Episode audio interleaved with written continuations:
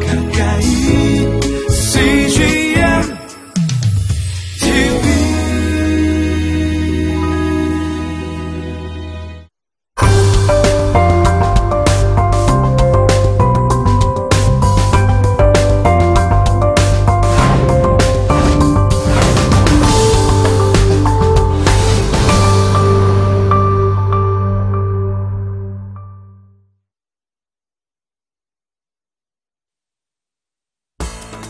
15장이면은 12장의 부름을 받은 지 꽤 시간이 흘렀잖아요.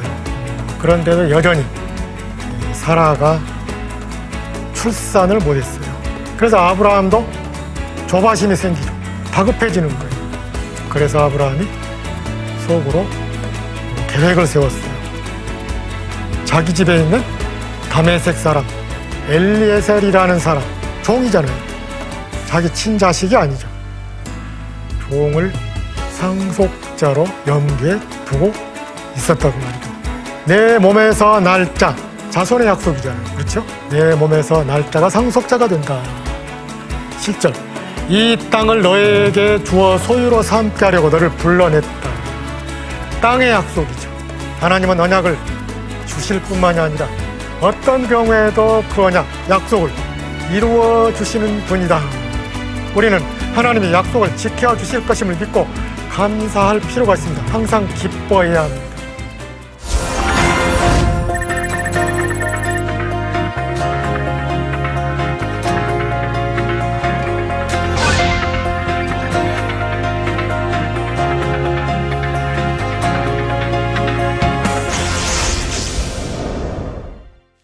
안녕하십니까. 저는 호남신학대학교에서 구약학을 가르치고 있는 강성열입니다. 예, 우리가 지난 시간에 하나님께서 아브라함에게 주셨던 아브라함 언약에 대해서 생각했습니다. 아, 자손의 약속과 땅의 약속 어, 두 가지 약속을 주시고 어, 그 약속을 조금씩 구체적으로 이루어 가시는 하나님의 모습을 우리가 살펴보았습니다. 이제 오늘은 아브라함의 아들인 이삭의 이야기를 통해서 하나님께서 우리에게 주시는 귀한 말씀을 같이 배우도록 하겠습니다. 먼저 오늘 우리가 어디에 초점을 맞춰야 할지 두 가지 중요한 포인트를 생각해 보도록 하겠습니다. 약속을 하나님은 주시지만 그 약속을 또한 반드시 지켜주시는 분이다. 라는 것을 우리가 이삭 이야기를 통해서 공부하게 될 것입니다.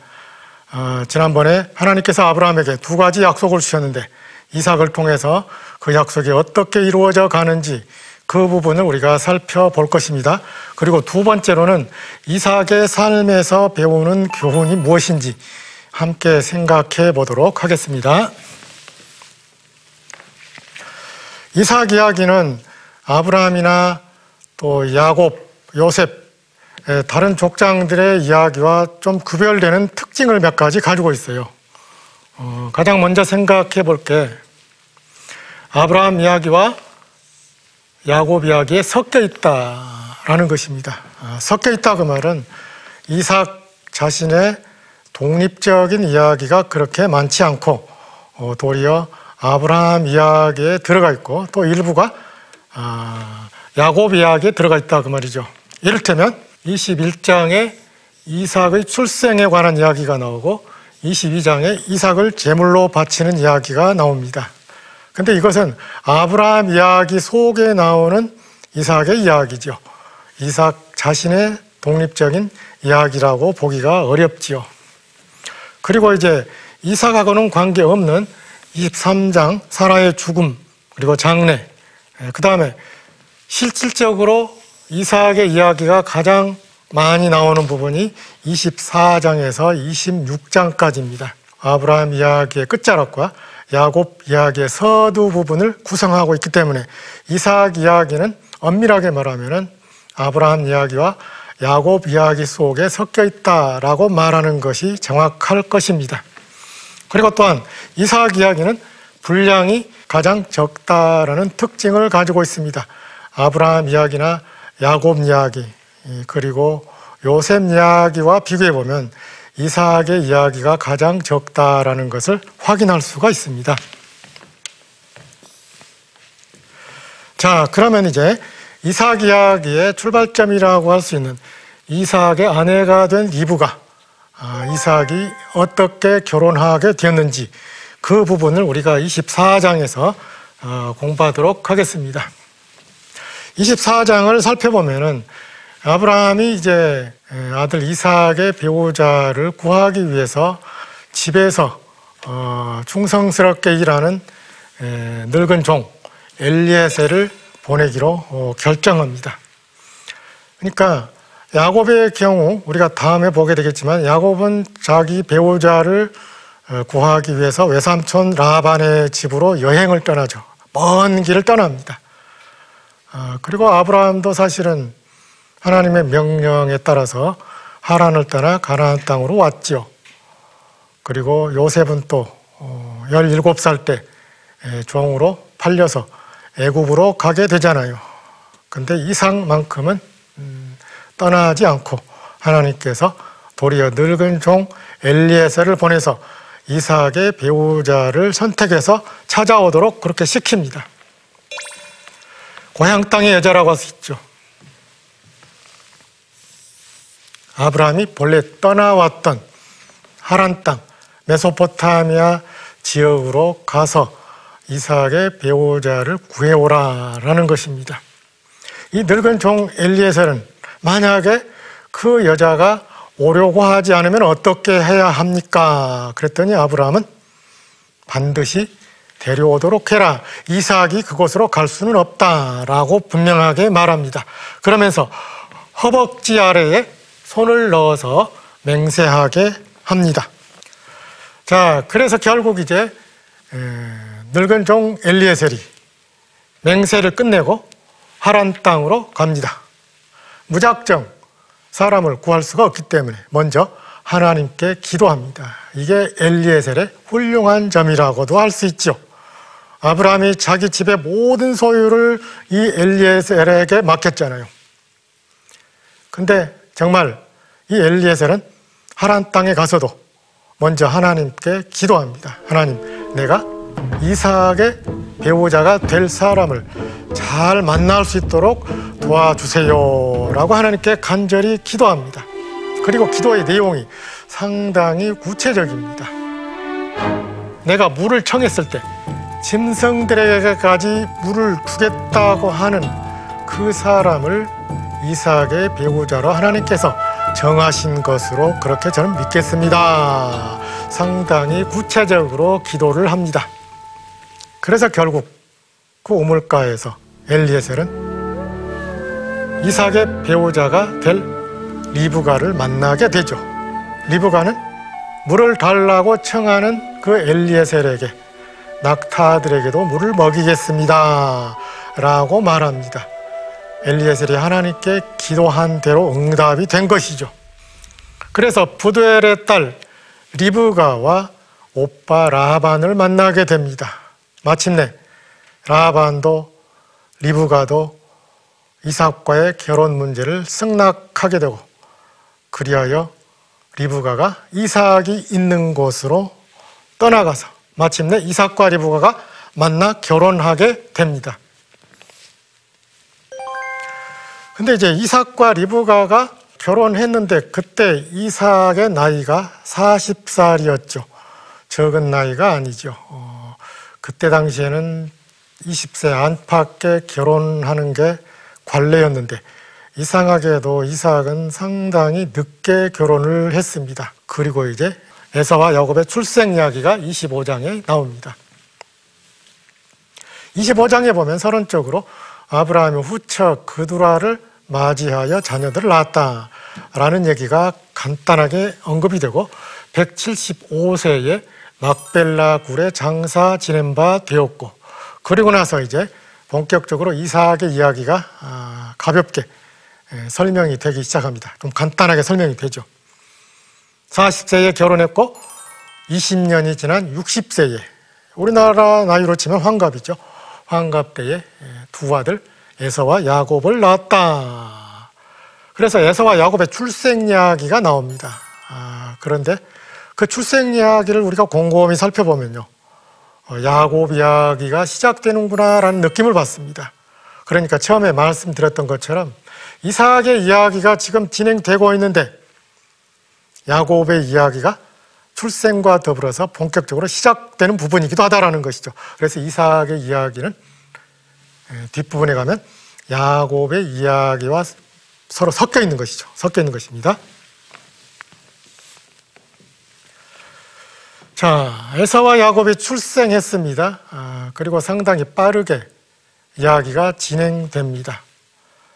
에사가 사냥하고 왔다가 배가 고파서 어, 야곱에게 팥죽 한 그릇을 요청했는데 그때 야곱은 형 에사가 굉장히 배가 고프다는 사실을 알고 형의 약점을 이용해서 장자권을 팔도록 요청합니다. 나에게 장자권을 팔면 내가 팥죽을 형에게 드리겠습니다. 우리가 너무도 잘 아는 이야기가 여기에 기록돼 있어요. 근데 우리가 살펴볼 한 가지 사실은 뭐냐면요. 에서와 야곱의 성격, 성품에 좀 차이가 있다라는 것이죠.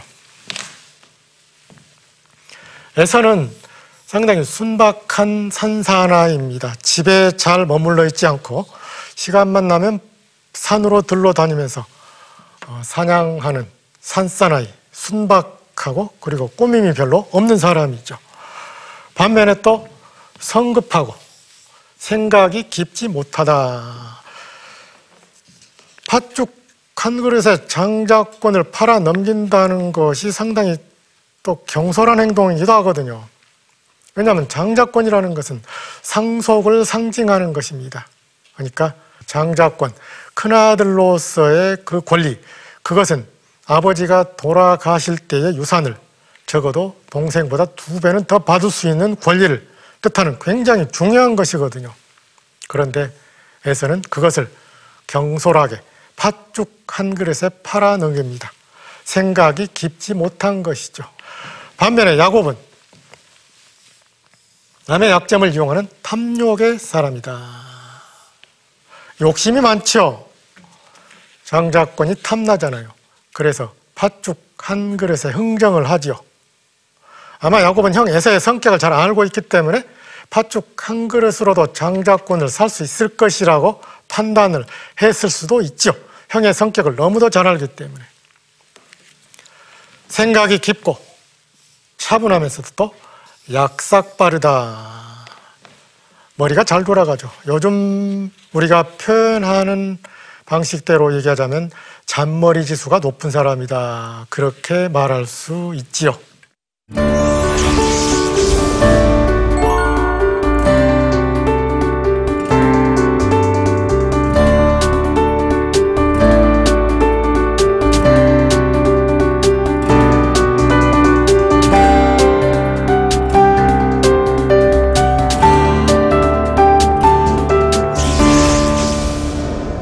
이삭과 야곱의 이야기 중간에 예, 아비멜렉의 이야기가 아, 살짝 들어옵니다. 26장에서 우리가 볼 수가 있어요.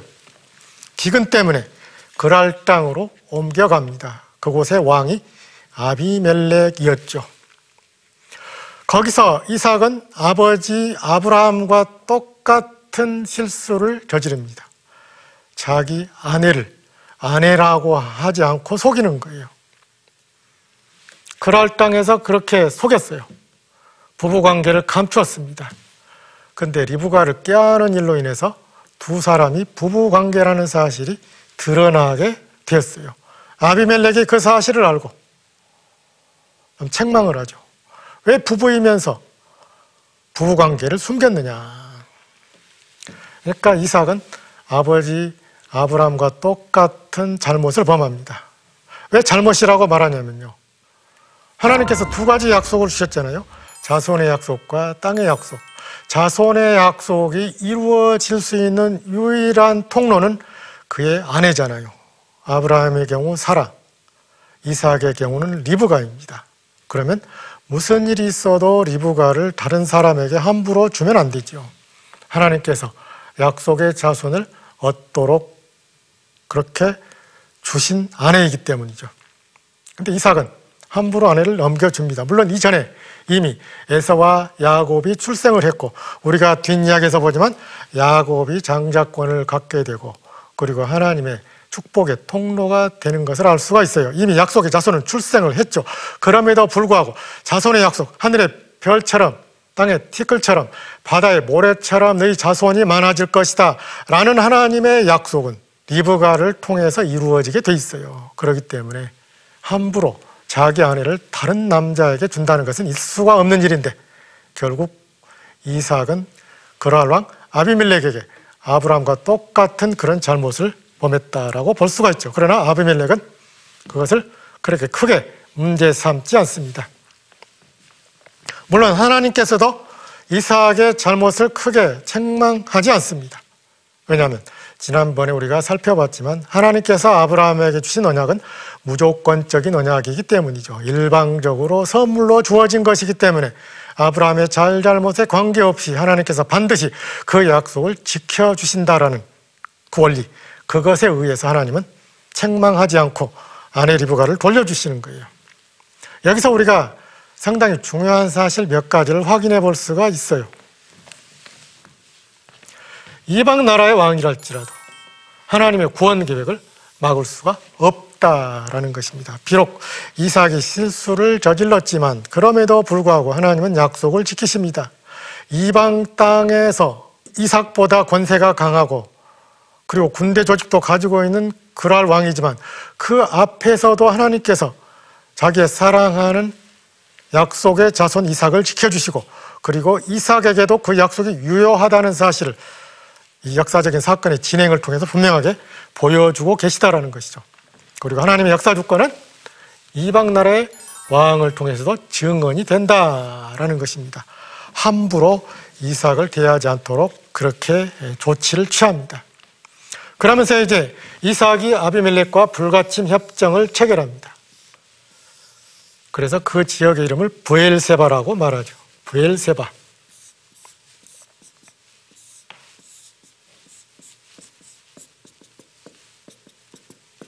예, 부엘 우물이라 그 말이죠. 세바는 맹세 숫자 7을 뜻하기도 하죠. 맹세의 우물이다 혹은 일곱 개의 우물이다 그런 뜻을 가지고 있습니다.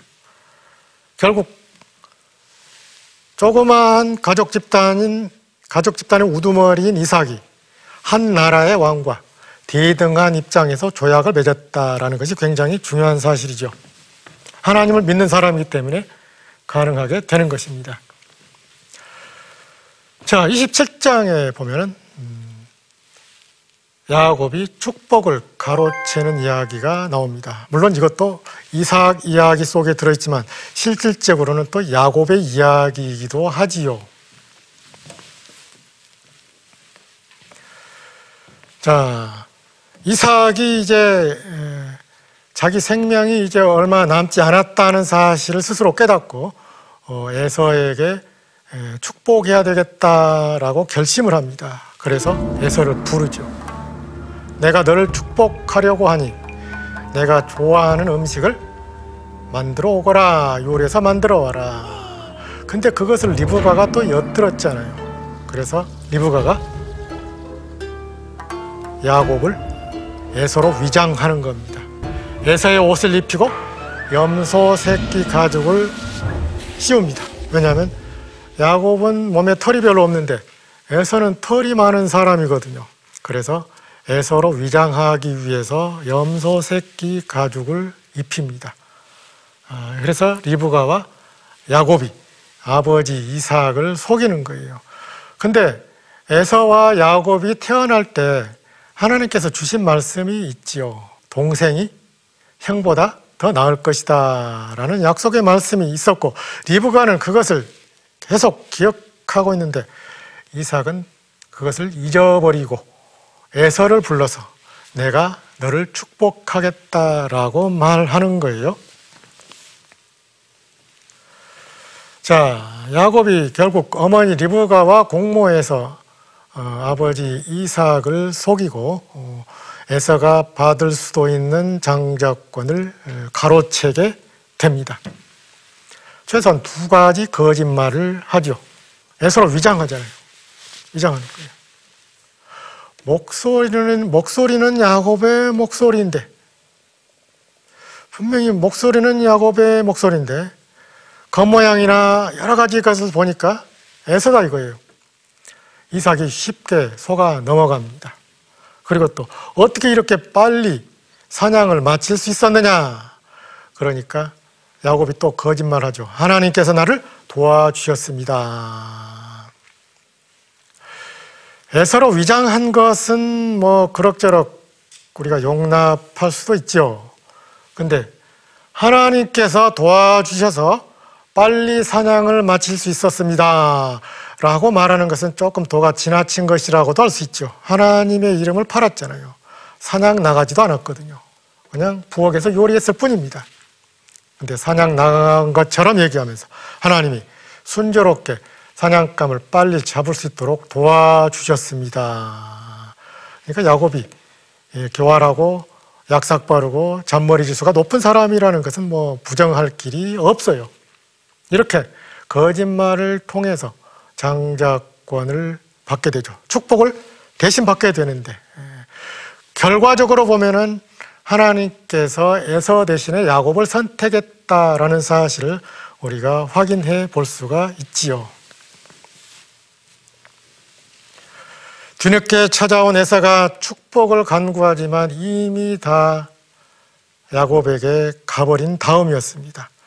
그래서 장자로서 받을 복을 완전히 누리지 못합니다. 그 사실을 에서가 알고 이제 야곱에게 보복하겠다고 다짐합니다. 그것을 또 리브가가 알고 남편 이삭에게 제안하죠. 야곱이 이곳 가나안 지역에서 가나안 사람의 딸과 결혼하는 것은 옳지 않으니 고향 땅으로 보내어서 어, 배우자를 선택하도록 합시다. 외삼촌 라반의 집으로 가도록 그렇게 하는 게 좋지 않겠는가라고 제안을 하죠. 그러니까 야곱의 결혼을 핑계로 해서 고향 땅으로 피신하게 하는 것이죠. 그렇다면 우리가 이삭의 이야기를 마무리하면서 어떤 점들을 우리 삶에 적용할 수 있을까? 우리가 두 가지를 생각해 볼 수 있습니다. 첫째, 엘리에셀의 믿음과 충직함을 본받자라는 것입니다. 아브라함의 늙은 종이었습니다. 장세기 15장에 보면요. 아브라함은 자기 아내 사라가 자식을 낳지 못하니까 속으로 생각했습니다. 엘리에셀을 상속자로 삼아야 되겠다. 다메섹 사람이거든요. 아람 나라 사람. 자기 자손이 아니잖아요. 하나님은 인정하지 않았어요. 내 아내 사라가 낳을 자식이 약속의 자손이 될 것이다라고 분명하게 말씀하셨어요. 그럼에도 불구하고 아브라함은 엘리에셀을 한때 상속자로 생각을 했습니다. 그만큼 믿음직하고 충성스러운 사람이었기 때문이죠. 이삭을 위한 배우자를 구하러 하란 땅으로 보낼 때도 이 자기 집안의 모든 소유를 맡은 이 엘리에셀에게 그 일을 맡길 정도로 충성스러운 사람이었습니다. 또한 믿음의 사람이었죠.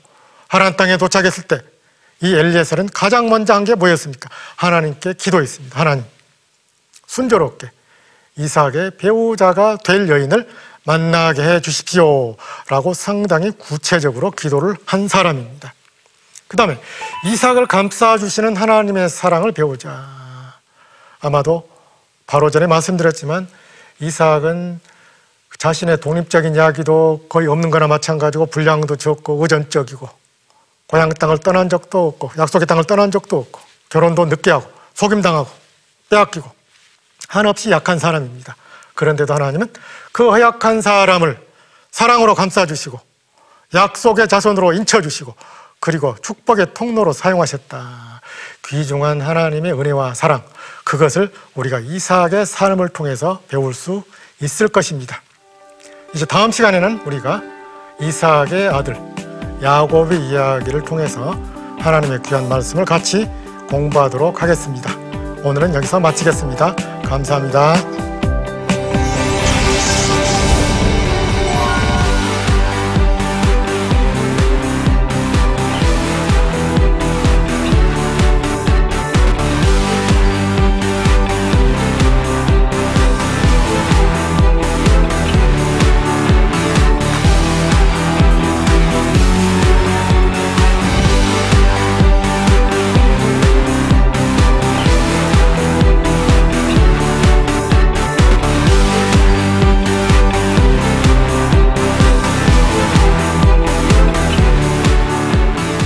프로그램은 시청자 여러분의 소중한 후원으로 제작됩니다.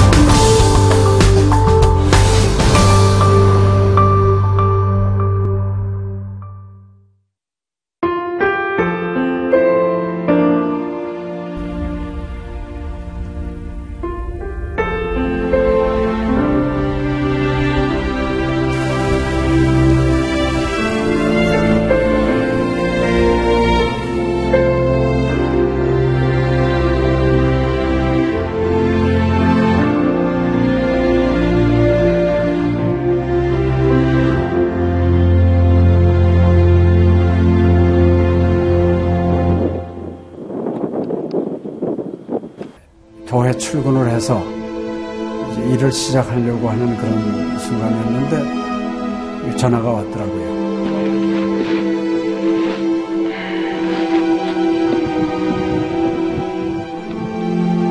떨리는 음성으로 어, 우리 김성호 선교사가 그 지방 사역 나갔다가 전기 사고로 소천을 했습니다. 안 보이죠? 앞이 안 보이고 캄캄하고 막 하나님께 항의하는 기도만 나오더라고요. 하나님 이럴 수가 있습니까?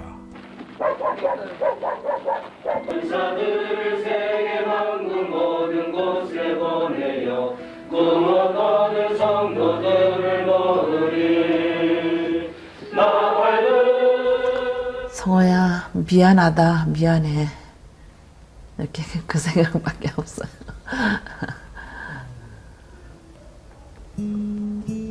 잘못해준 거에 대해서 미안해요. 그냥 예. 잘해줄게 이렇게 빨리 갈 줄 알았으면 좀 더 잘해줄 걸.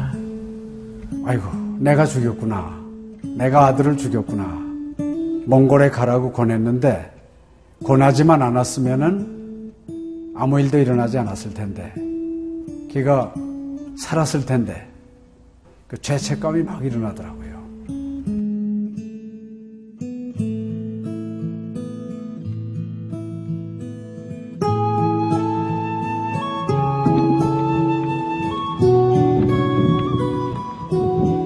김성호 아들은 네, 네가 보낸 것이 아니라 내가 보냈다. 하나님께서 아들을 보내셨다고 하는 그런 음성으로 저에게 들려지는 2000년도에 저희 아들을 그 울란바토르 날랑 공동묘지에 묻으면서 하나님의 속삭임이 제 마음에 있어졌어요. 예, 김여일아, 때가 되면 너도 와라.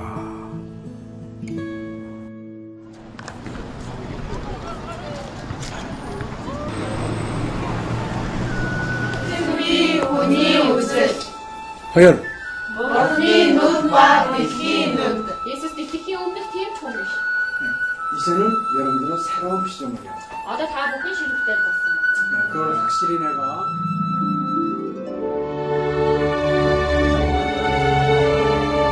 저희 아들 그 추모하는 에, 바로 이제 그 시기에 제가 그 시즌으로부터 연락을 받았다는 게 참 그냥 우연만은 아닌 것 같아요. 이 선교 현장에 그 교육 프로그램이 많이 빈약하기 때문에 TV 프로그램 같은 걸 통해서 그 조금 부족한 부분을 좀 보충했으면 하는 그런 생각을 늘 가지고 있었는데 아유 너무 참 좋다는 걸 느꼈습니다. 어, 하나님께서 또 저희 가정에 또 우리 제 사역지에 주시는 좋은 선물이 아닌가 저는 그런 생각을 좀 하게 되었습니다. одоо Монгол болохоор яг христчсэн нэвтрүүлэг гэх юм бол нэг их байдаггүй.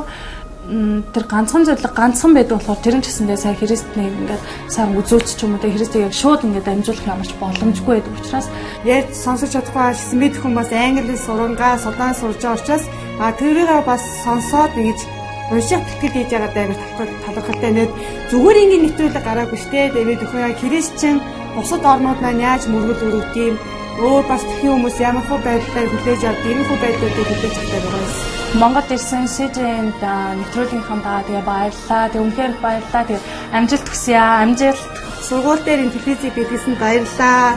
Маш гоё. хайртай шүү. 사랑해요.